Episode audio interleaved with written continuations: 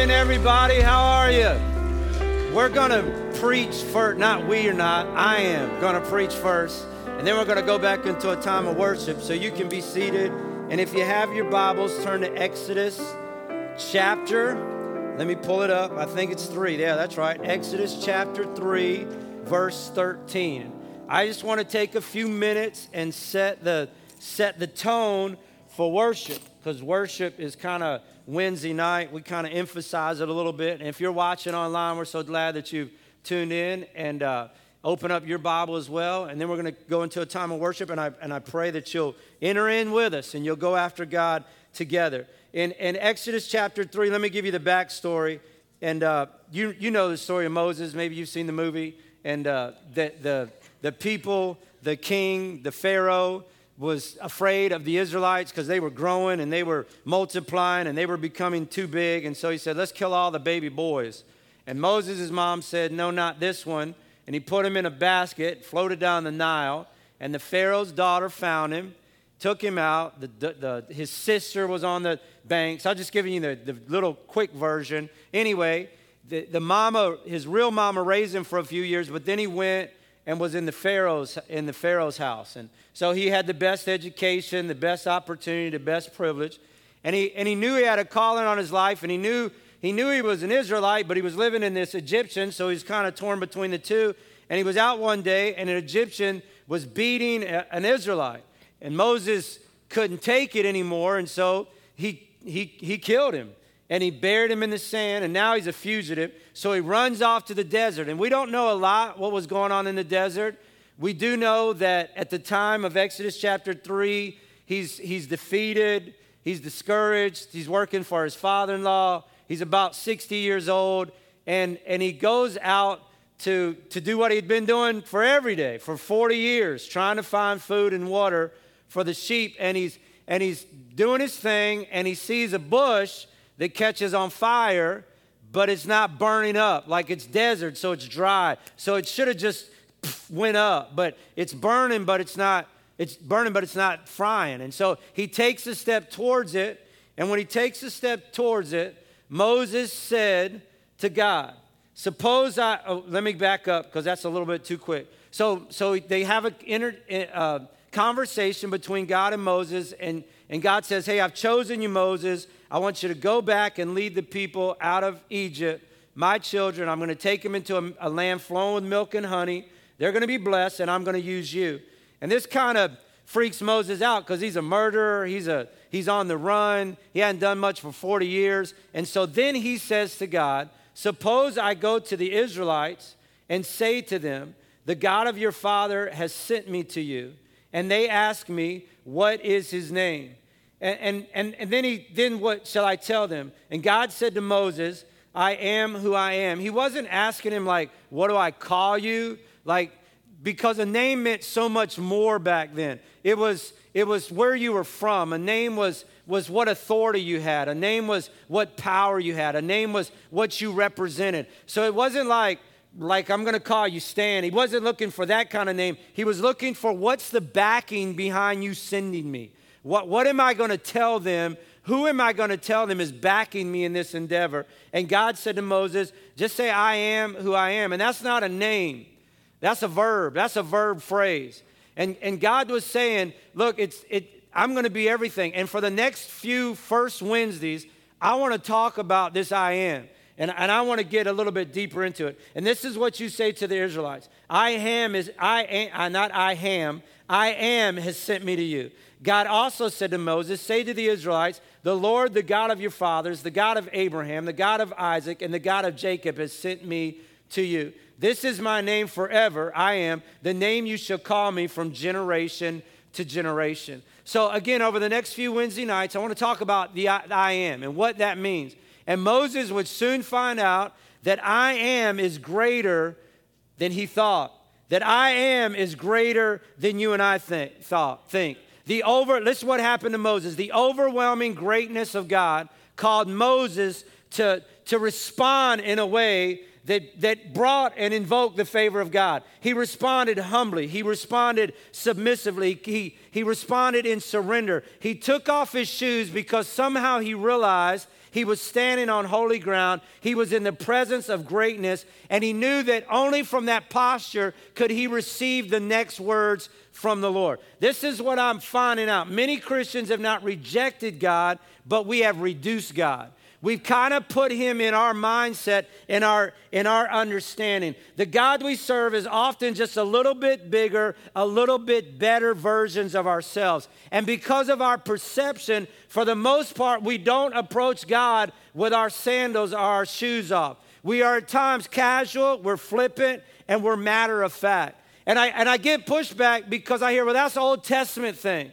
And we're in the New Testament. It's a different God in the New Testament. We think in the New Testament we exchange a holy and righteous and just and all consuming and all powerful and all knowing God for a meek Jesus, for a mild Savior, for a, for a Jesus that all he did was toss kids in the air and put lambs on his shoulder. And, and I want you to know that even in the New Testament, every response when somebody saw the glory of God was the same response that Moses had. It was the same response with fear and trembling. It was the same response with humility and surrender. It was the same response with awe and majesty. If you look at Peter, Peter just and the disciples had just been fishing all night, couldn't catch a thing. Jesus comes and says, Hey, cast your net on the other side.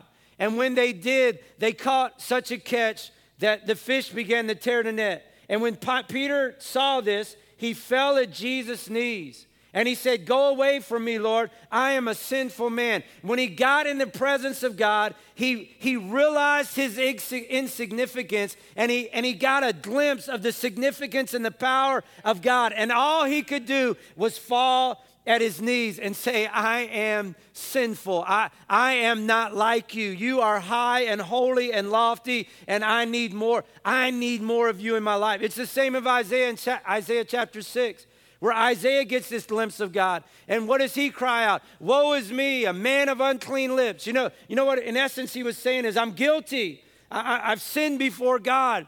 And he, and he was in awe of the presence of God when, when the transfiguration took place. That's when Jesus took a few of his disciples up on the mount. And the Bible says that his, that his countenance became like the sun and his, and his clothes were dazzling white. And, and, and God the Father said, Hey, this is my son, whom I'm well pleased. Listen to his words. And this was the response from the disciples. When they heard this, they fell face down to the ground, terrified. They got a picture, they got a glimpse of the glory of God. And it wasn't, oh, it's just meek, mild. No, no. It's sovereign, holy, just, righteous God. We, we gotta we gotta be careful what, what's going in, in Mark chapter 4. It's the story. Now I'm just going through these quickly. And again, I'm trying to set us up for worship that we won't come flippantly, that we won't come casually, that we won't come matter of fact. But we'll come into God's presence with a sense of awe and respect and reverence for who He is. It was the, it was the Jesus calming the storm in Mark 4. And the disciples set off to get across the sea, and, and, and a big storm came up. And it must have been a terrible storm because these guys were expert fishermen. They've, they've seen their share of storms. But this one was so bad, they thought they were going to die. And one of them goes down below and gets Jesus and said, Teacher, don't you even care that we're perishing? And, and, and, and Jesus responds and he, and he comes out and, and, and, and they say, We're going to die, Jesus, if you don't do anything. And so, what did Jesus do? He stepped out on the bow of the boat, and all he said was, Peace be still. When, when you rebuke something, you have authority over it. And it was almost like a parent rebuking a teenager. And it really, literally, what it means in the Greek, he was saying, Be quiet, be, and stay quiet. In other words, he was putting the storm in timeout.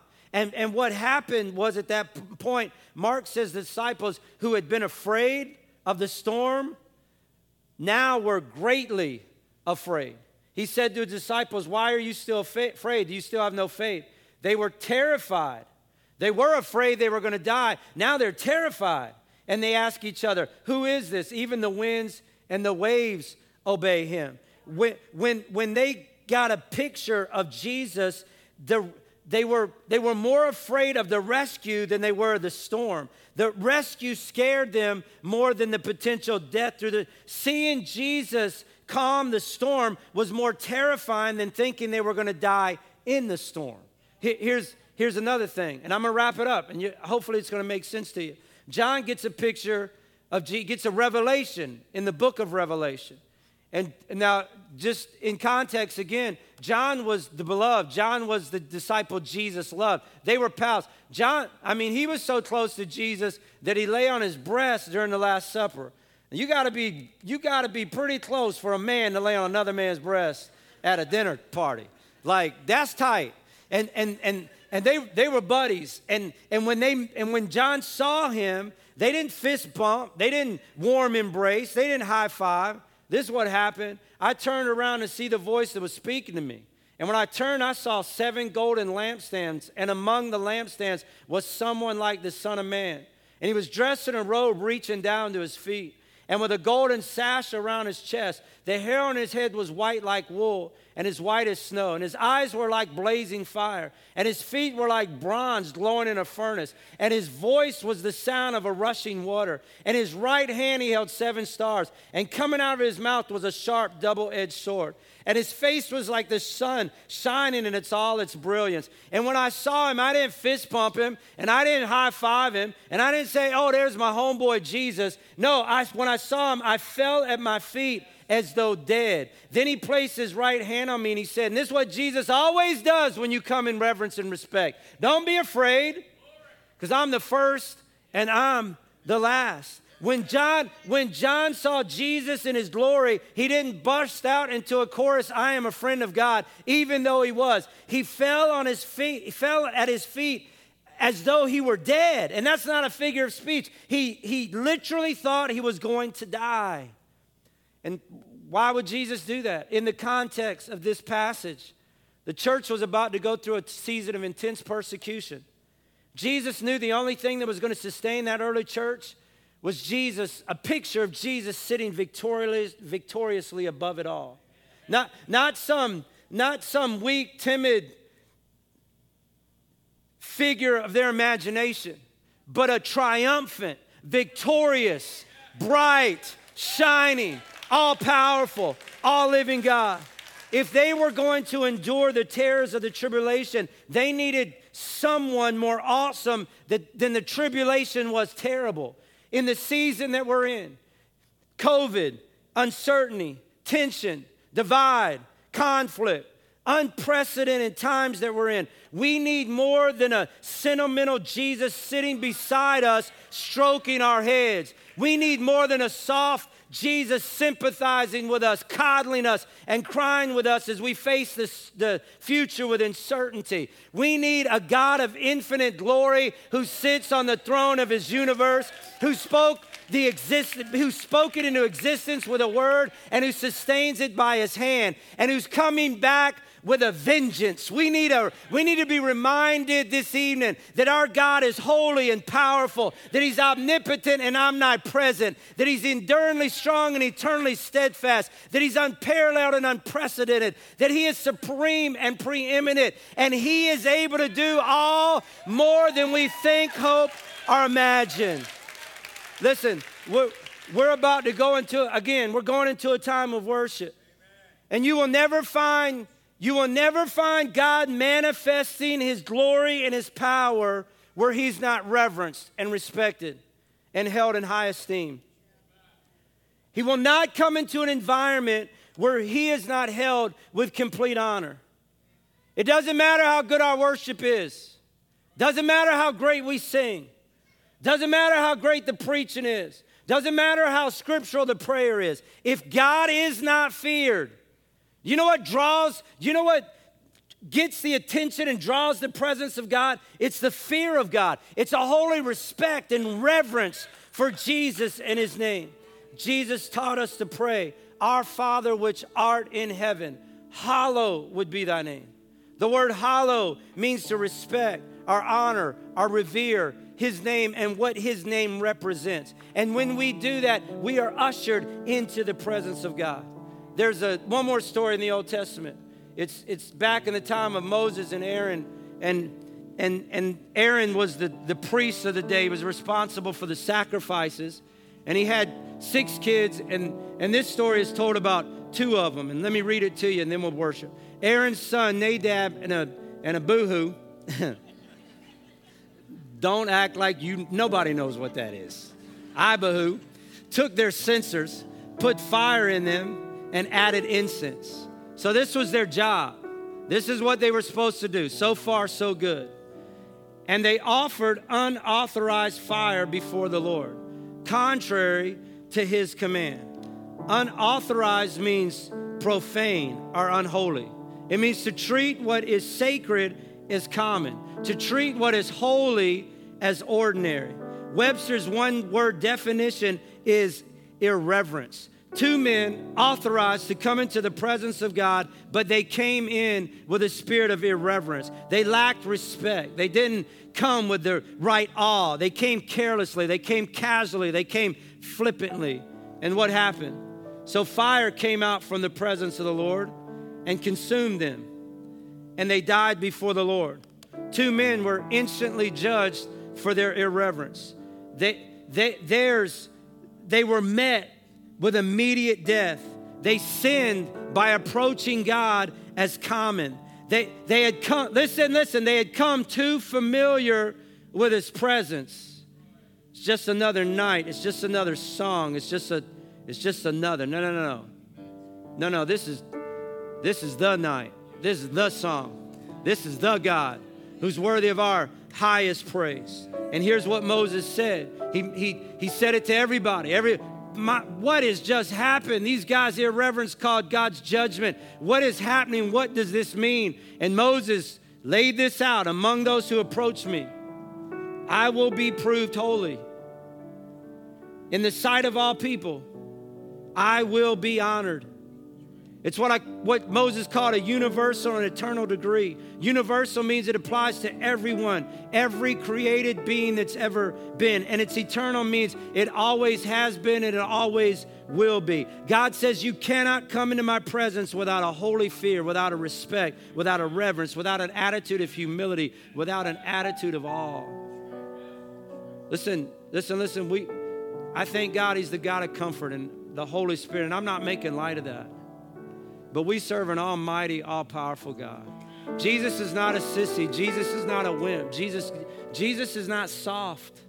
Jesus is not some precious figurine that you got in. Jesus is holy. Jesus is Jesus is powerful. Jesus is mighty. Jesus is coming back. Jesus is worthy of all our respect, of all our fear, of all our awe, of all our worship. When, when Adam went before the Lord, when Moses went before the Lord, he said, Well, who do I tell is going to send me? And he said, I am is sending you. And Moses would find out that I am is big, and I am is powerful, and I am is God, and beside him there is no other. Amen, everybody.